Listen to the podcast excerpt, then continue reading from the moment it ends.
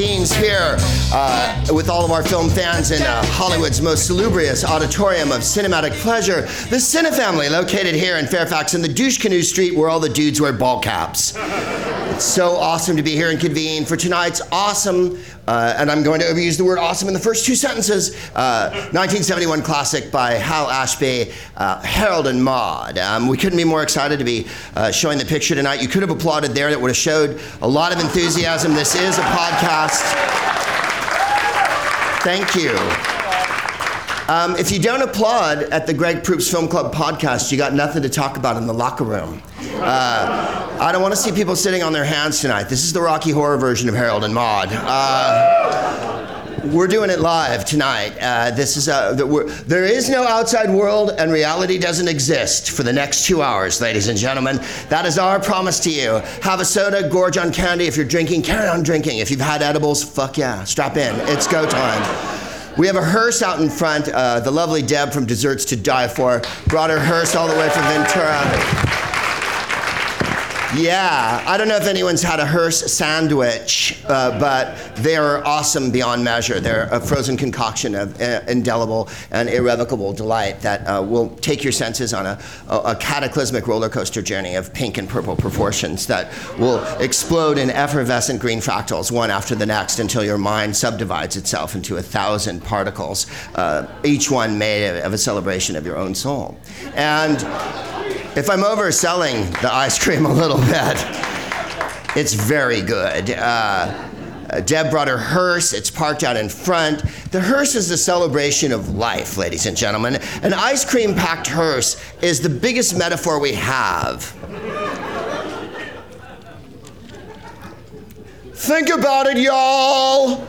Uh, yeah, so this picture is made by an extraordinary amount, and I, I just thought it would be a bit of fun. She offered to bring it. It sounded like fun. I don't know if you remember William Castle, who did The Tingler and Rosemary's Baby. Yes. Uh, William Castle, during the war, couldn't get a script looked at at any of the studios in Hollywood. So he went to the German embassy, this is the 30s, and had them stamp it with a German embassy stamp, which was a swastika. Then he brought the script back, and everyone wanted to read it. Yeah. That's how inconceivably Hollywood William Castle was. Um, he got uh, uh, Roman Polanski to make Rosemary's Baby, which is uh, one of the ookier. I'm drifting completely here, but the point is this. If this was William Castle's Harold and Maude, uh, we would all be strapped into car seats during the car scenes, and uh, yeah, you would each be given a small banjo and some 3D Google glasses, and uh, you'd have to live that out. Um, this picture was made by an extraordinary group of people, in my estimation. It's a very happy conflation uh, that could, I think, only taken place sort of in the late 60s in Hollywood. Uh, Colin Higgins, who wrote it, uh, wrote the picture that uh, Jennifer chose this tonight. Of course, she chose 9 to 5 uh, that we showed in January. Colin Higgins. Yeah, nine to five is off the chain good. Uh, if you haven't watched, if you haven't rescreened uh, nine to five at the crib lately, you need you need to get there uh, in a big hurry in a in a purple car because uh, it's a. it's delightful. Uh, Jane Fonda's comedy delivery, uh, I've never understood. But Lily Tomlin, and Dolly Parton stride the earth like titans. They divide the world between them during the movie. That's how good it is. Uh, and no one weasels like Dabney Coleman. He's the Reince Priebus. Oh God, I let reality enter. He's the. Oh, the, wow, crushing disappointment. I love it. You know what? Crushing disappointment's part of life. Yeah, suck them up and move them on. Mark them up, sell them off. Let's go.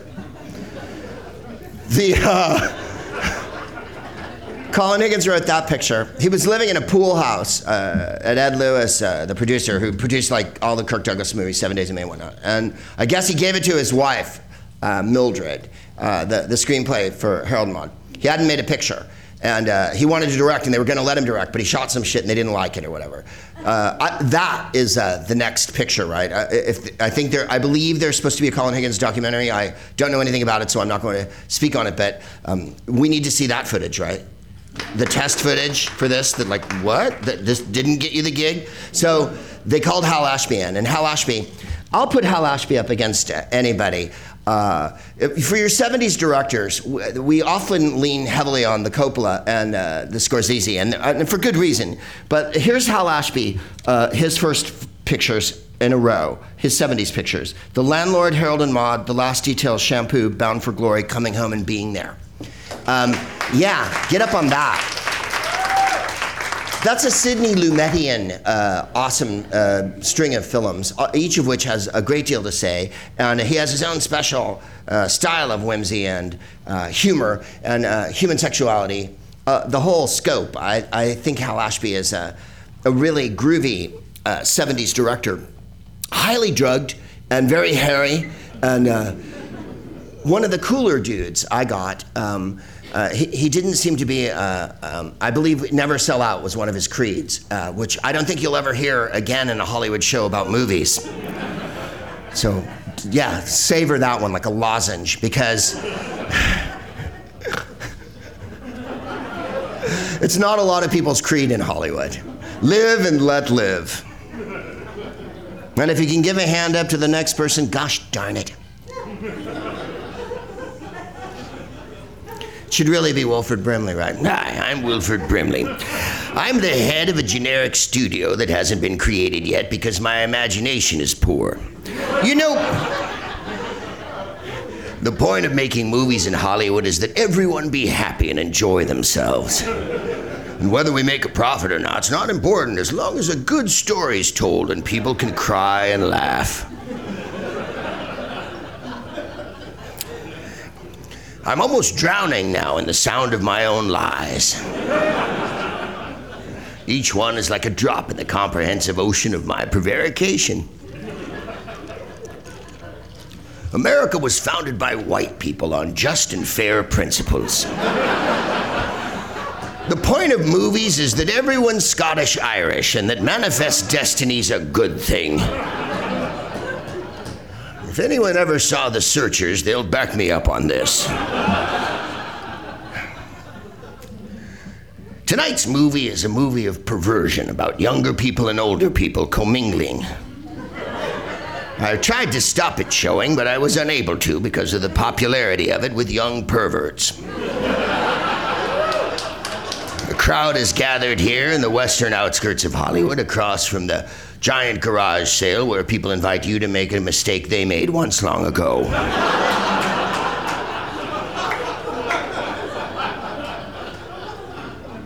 Well, they've gathered here tonight with their customary morbidity and their funny dragsters out in front. Now they're going to show the movie that's been banned in 47 countries. I don't think any movie achieved more popularity 10 years after it came out than this movie. This might be the all time champion movie that just didn't really land. And then within a couple of years, uh, a theater in Massachusetts was showing it every night, and that's all they showed. And then it was all you saw. We were talking outside. Uh, there was theaters in, that showed nothing but this and King of Hearts every night, and there was movie theaters that showed this every weekend, and it would be King of Hearts, and then later Rocky Horror. Uh, but Harold and Maude has uh, uh saved itself, and awesomely, even though it came out in 1970. And this is what I love about Hollywood stories. And this is the sentence that I read uh, when I was doing my homework it went into profit in 1983. Remember that moment when you went into profit? Before I'd been a giant deficit, a minus sign, sub zero. Look at me below the apex, way down here. Perigee. Bottom of the well, no one can see me. No light reaches here. No one will find my ideas, golden diamonds. And then I went into profit all of a sudden the phone rang, which it hadn't done since the 80s because no one fucking calls anyway.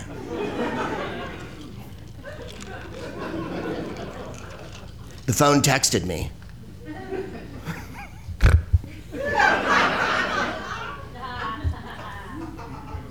Bum bum bum bum bum bum bum bum bum bum bum bum bum bum bum bum Bum, bum, bum, bum, bum. I'm not going! I'm not going! I'm not going! Bum, bum, bum, bum, bum, bum, bum, bum, bum, bum, bum. There's a vehicle on the bridge. Do I have to do everything myself? Bum, bum, bum, bum, bum, bum. nice shot, dude. Fucking savages. That was just to take up time till we got to the next part of the show. Ruth Gordon is in this. And Ruth Gordon, yeah. Force of nature, uh, stage actress. Fantastically, uh, her father was a sea captain, which doesn't happen to a lot of us. I don't even remember going into profit ever in my life. But I certainly don't remember my father with the, the distinct whiskers, the stripy shirt, and the jaunty cap packing up a, a, kit bag and throwing it over his shoulder and walking out the door with a pair of espadrilles on, whistling the Old Spice song.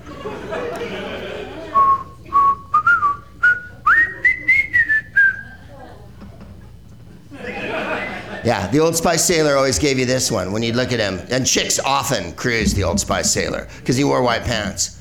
They walk down the street and shit, and a chick would be like, in a, sh- you know, like, because it's Old Spicy, like in a shawl. And the Old Spice guy would go, because he was shipping out. You have to ask yourself this question. If you're going to be on a vessel with a bunch of other men on an extended sea voyage, why the need for cologne, Tiger?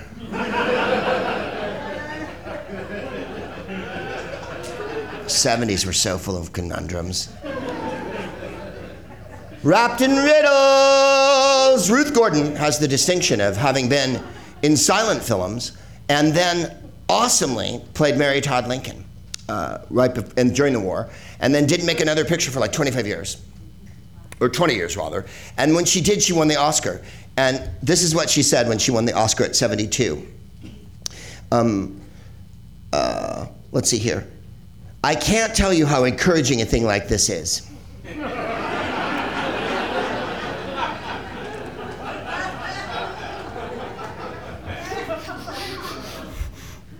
The first film that I was ever in was in 1915.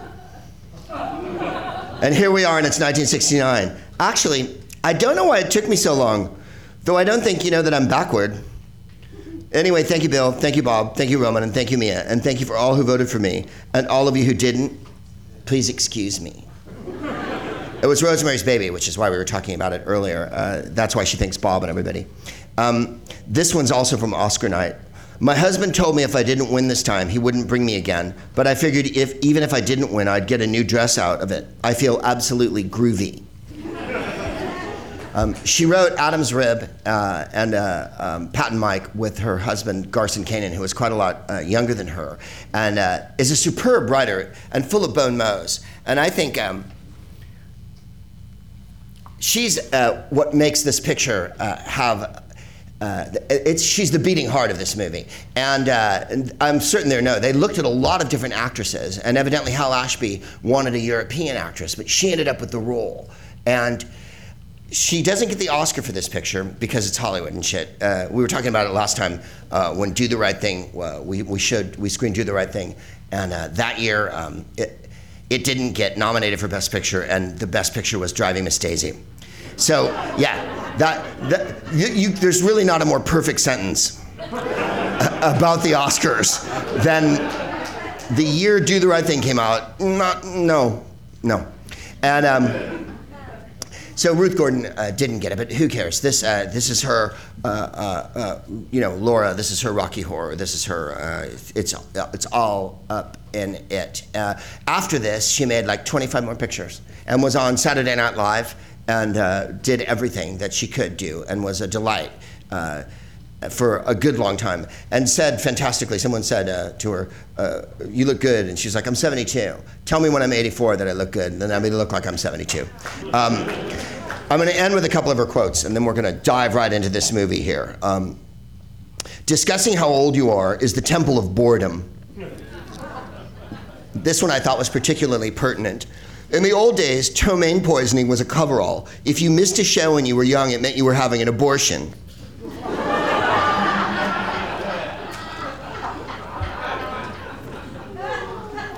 If you were old, it meant you were having a facelift.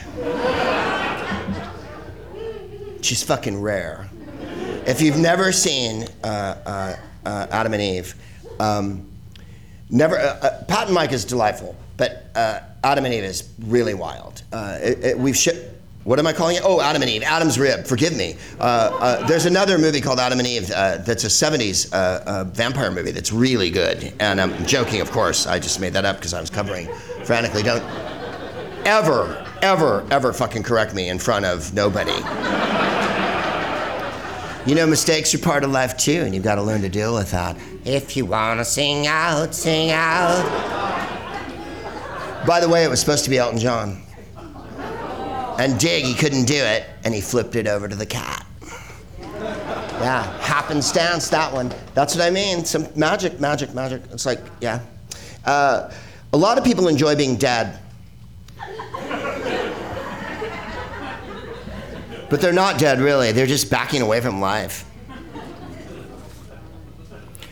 Courage is like a muscle, we strengthen it by use. Yeah. Uh, why should ruts be so comfortable and so unpopular? I thought that was funny. Uh, if you believe, then you hang on. If you believe, it means you've got imagination. You don't need stuff thrown out on a blueprint, and you don't face facts. What can stop you? If I don't make it today, I'll come in tomorrow. Um, and then this is here's a, here's a very uh, maxim aphoristic one that you can put on Facebook tomorrow. Um, if you grow 20 years older in the night. Whatever you do, never stop dreaming. Think it over. But then the greatest thing she said of all time ever, aside from her Oscar acceptance speech after 50 years in show business, um, was this quote. And I'll leave you with this, and then we'll dive into this uh, butterscotch Sunday. Never give up, and never, under any circumstances, face the facts. Harold and Maude.